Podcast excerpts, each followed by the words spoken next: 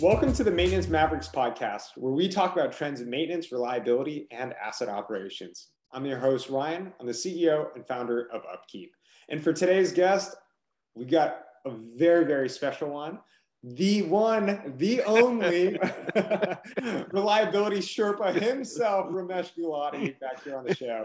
You know, Ramesh, you've been part of the show for a few episodes, and you know, on the previous episodes, we've kind of done this like community question roundup where we actually yeah. review questions submitted by our members within the maintenance community. Today, for this episode and for future episodes with, with you, I'd love to talk about current events and trends within our industry. So, um, before we begin, welcome back again to the show, Ramesh. How are you doing today? I'm doing great. And you know, I'm looking forward to this, always look forward for this session, this platform to share our knowledge and you know help our community people. You know, that's what I'm looking forward all the time. Me too. Me too. I love it, Ramesh. so today, you know, I was kind of reading some of the, the articles and, you know, comments that you had put out there. And one of them was centered around operational excellence. Um, you know, obviously, like, I'm sure we all hear this almost every single day, like, you know, operational excellence, operational excellence, that's what drives business performance. But I kind of want to take a step back here and ask you like what does operational excellence mean to you? Like there, is this just like this catch-all term for like better manufacturing programs? Is this a specific program that you've seen it? What what is operational excellence to you really operational excellence as you said should improve our performance not just in one specific area in all the area to me is you can it's a little bit confusing also because people use different people use for different perspective. Okay, they have their own way of thinking. That's what they think. And I was reading the other day the business dictionary how it describes operational excellence. You know, if they think, I mean, the way they said is a philosophy of workplace where problem solving, teamwork, leadership results in continuous improvement within an organization. Now, again, process involves focusing on customer needs, keeping employees positive, empowered, and continuing in making improvement in their workplace. Okay. Now, really think about it. Operational excellence to me, the way I think is uh, people are they are operating assets, whatever. There's this is a safe place to work. Equipment are reliable, easy to maintain, and workforce is empowered to do the right things. There is overall environment where everybody's trying to help each other. Mm-hmm. And you know, it's so people feel great. This is a great place to work for. And with a, I call it again a satisfying experience. You know, you know that's kind of a thing I'm looking there. Somebody, the place which has all these kind of attributes. That's a operation excellence. You know, to me, it's a highest level where continuous improvement is a, you know, you do a little bit of continuous, continuous improvement came from Kaizen to speak, which is Japanese term, you know, small improvement, small improvement. So I think to me, it's a, a really making a your whole organization excellent. You know, that's to me is operational excellence.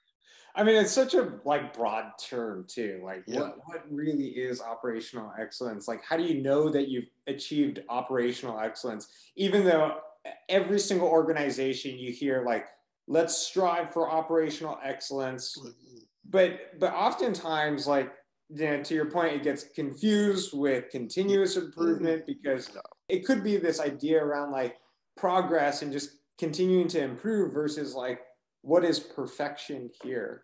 To me, it's a getting a continuous improvement or reliability excellence, operational excellence means these are journey.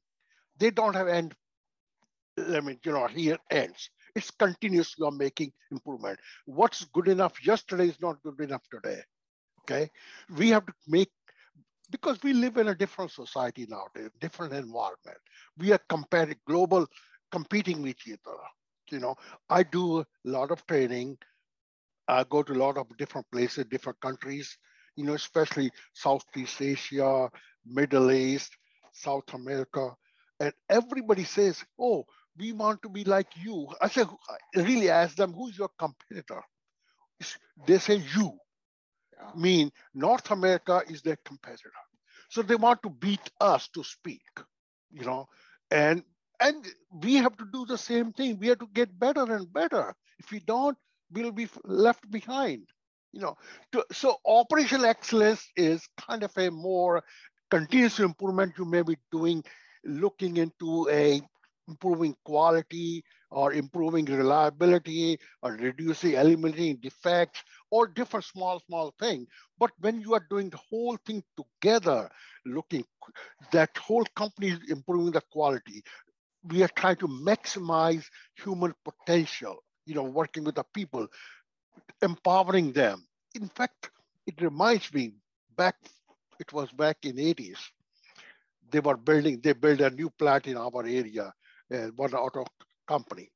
And our visiting first time they opened up to the public and we went there, the question was asked to one of the operator of the machine, what he was doing. Hey, he said, I have been empowered. I can stop the line when I see there's a defect there. Okay, this was a line operator on the assembly line. He can stop the line and find out what caused that defect. So defect doesn't progress, okay? So they don't produce defective product. It's empowerment. They were looking, he was looking for quality, he was looking for machine uh, malfunctions or those kind of things. That's kind of, to me, you can reach, you're empowering people to do something right all the time. Not one time, all the time. And it's not just one person, everyone has that kind of responsibility. To achieve that, again, there was a later on you asked me, I think you remember, there was some other question when to stop. So I'm going to stop that here and come back to that one later. You know, when you think you have achieved the operation excellence, you know, that's a is a again is a very interesting question and when to stop when you think you have achieved operational excellence to me it's a never ending journey you keep doing improving keep improving there's always last thing you can make improvement then there is again think about theory of constraint theory of constraint goal book if you have read it most of people read goal book where hey there's a one thing you take care of bottleneck then there's something else becomes a bottleneck. Then there's something else. You take care of that. There's something else. So you keep removing bottlenecks, defects, you know, improving quality, all those kind of things, and that's it's never-ending journey. I mean, it's so interesting. You're you're kind of talking about like going international, like you know, what is operational excellence? What do you, what is the current benchmark? And it sounds like the current benchmark is what we're doing here in the states. Yeah. But obviously, what we're doing here in the states is is uh, is constantly changing. Just right. Yeah. It's not fixed. It's, we have to, I mean, benchmarks are changing, changing, changing. Like safety. Back in 70s and 80s, the be- safety benchmark was OSHA requirements that so many, you know, injuries per 200, 100 people, 200,000 man hours. You know, it was number was three and four, then two, then came one. Now we are talking less than half. I mean, leading company who has a good safety program, their OSHA, uh, this uh, recordable injury rate should be less than half. It used to be mm-hmm. three or four. So every we are doing better and better and better. And that's what this, you know, operation excellence is making, doing better. You and I kind of talked about, you know, operational excellence. We talked about like the, the kind of like international standard, at least from, from companies that, that you're, you're talking to you know, we want to focus on like trends within maintenance and reliability and also like current events. I'm going to throw this one at you, Ramesh. There's something very topical that's happening right now. It's uh, the end of February right now. And, you know, as of this morning, we heard that, you know, there's some geopolitical, you know, essentially Russia is invading Ukraine. I'm not going to put yeah. that lightly. So I, I kind of want to ask you, like, how would this impact everything from like the supply chain to like how we're manufacturing goods and how we're dealing with this like international trade that we we become so reliant on well again i think as I said, we live in a different society environment. We are more dependent on each other. We have, or last 20, 30 years, we have become more dependent of each other. You know, we are not doing everything. Hey, we'll do this, you do this, you are good at it. And that's, we are working all together. But this kind of incident, and last year we saw year and a half, uh, you know, COVID did it now this war with Russia invading you know, Europe problem, you know, they may, today I was reading early morning, they were saying it is the third war, maybe world war. Who knows where it's going to go? What Putin in his mind, we don't know. And definitely that's going to impact all of us. You know, our prices are going up because our supply chain is going to be impacted. You know, and I think as we time goes, we're going to learn from this episodes or whatever happening, hey, how to deal with it. You know, like epi- uh, this uh, COVID, we learned a lot. I mean, to me, I mean, when it came and we started using PPE, you know, putting a mask on, we putting all kind of things. I remember 30 years ago, 40, we were trying to implement safety program in our place and telling our guys, hey, put your gloves on, put safety hat on. It was a challenge because they have never done before, but we were safety conscious. It took us a, I mean, almost a year education, training, and understanding why the safe PP is so important.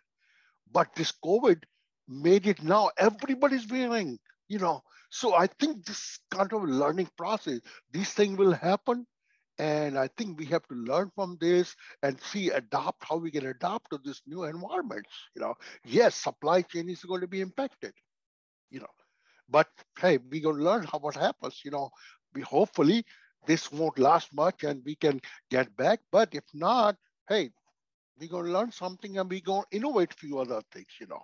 Yeah, I mean, it, it's it's very interesting. You know, even at the beginning of COVID, I can't believe it's uh you know been two years already but two, years yeah. Yeah we we learned a lot um, from this. And you know we're kind of going through this like next wave of challenges as the entire world is going through.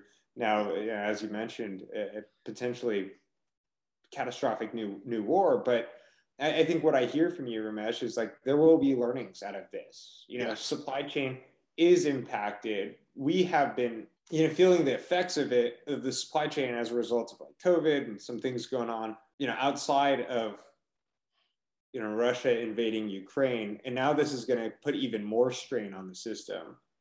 That's right. Um, I'm kind of curious, like, you know, how is this, how do you feel like this is going to impact like manufacturing businesses? You know, there's a lot of history to say, like, you know, in previous times of war, like manufacturing actually boomed but they're kind of like these extremely unknown circumstances where we've got like high inflation coming out of COVID, supply chain issues, and now we're coupling this with, you know, with essentially war.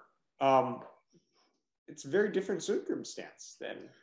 Well, uh, I think it's going to create a some turmoil for a while, for a few months. Let's see how long this drag on. But I think we're going to learn something. We're going to, I mean, we have, I think, in North America, we got, I mean, some other country, part of the world also, people are thinking how we can get rid, learn from this and do something better. You know, I think we're going to learn out of this. Hey, like energy crisis, yeah, energy. I mean, we had a problem with the oil, with the oil pollution, environmental problem, all these. Now we are coming up with a battery, uh, better battery systems we are innovating and hopefully we'll have more electric car.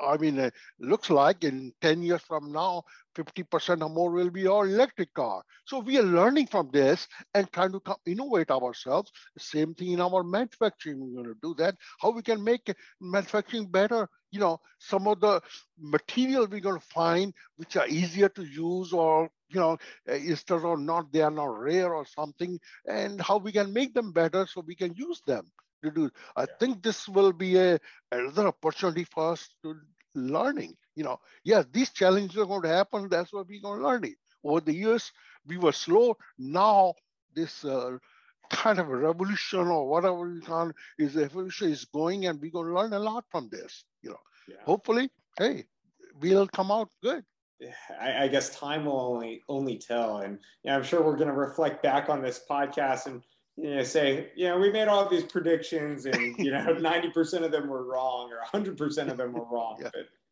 um, yeah who knows what what the future has in, in store for us uh, Ramesh, it's always great chatting with you around you know everything maintenance reliability from the Sherpa himself. It's always good chatting with you and getting your thoughts around you know current events. You know what I'd love to also do with you is you know we always end our shows with a quick fire set of questions to leave our audience with a few extra nuggets of uh, information. So if it's okay with you, I've got like three four questions that I would love to get your your feedback on your your thoughts on in 20 seconds or less. Okay. Uh, you ready to jump into our quick fire set of questions? What's the best advice that a mentor has ever given to you uh, about um, you know the maintenance reliability industry? Well, keep doing, keep the right things. Yeah. Don't stop. Just keep doing right things, and results will be there later on. You know, it may not be right away, but will come. So it's really focusing on the long-term vision versus the, the sometimes the struggle difficulties in, in, the today and right now. What's something that you wish more people knew about you know the maintenance reliability industry? Then you hey as i said earlier it's a reliability is a long-term journey. Yeah. You don't see the results right away and that's a problem.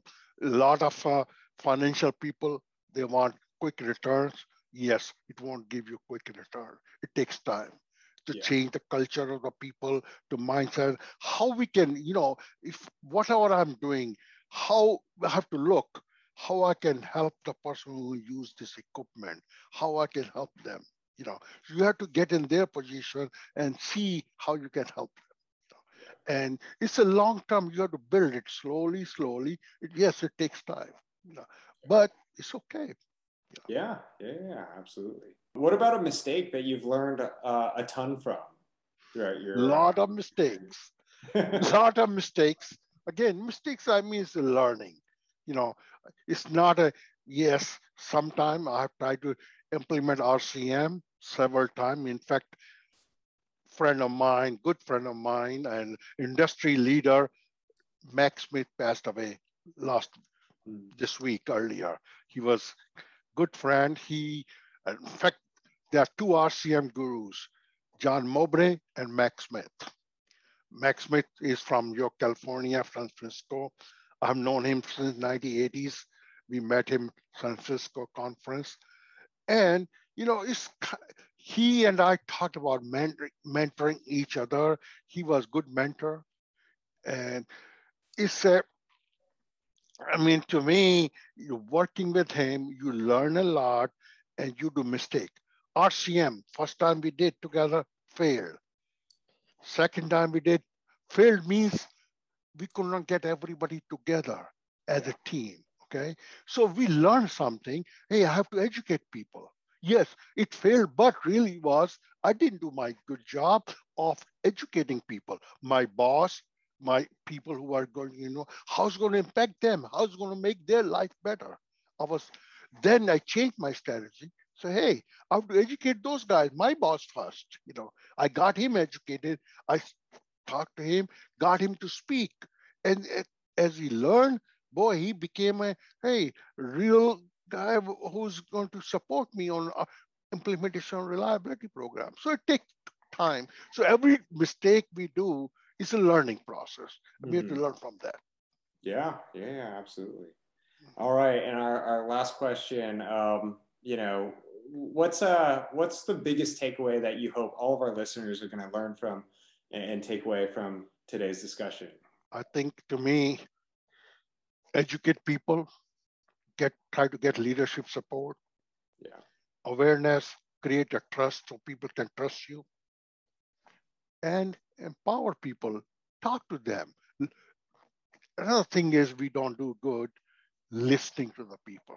Yeah. We have to listen to people. I had a habit of, I want to bring my point of view, but I didn't want to listen to other. Learning that long way took me, hey, I have to listen. I have to keep my mouth shut, you know.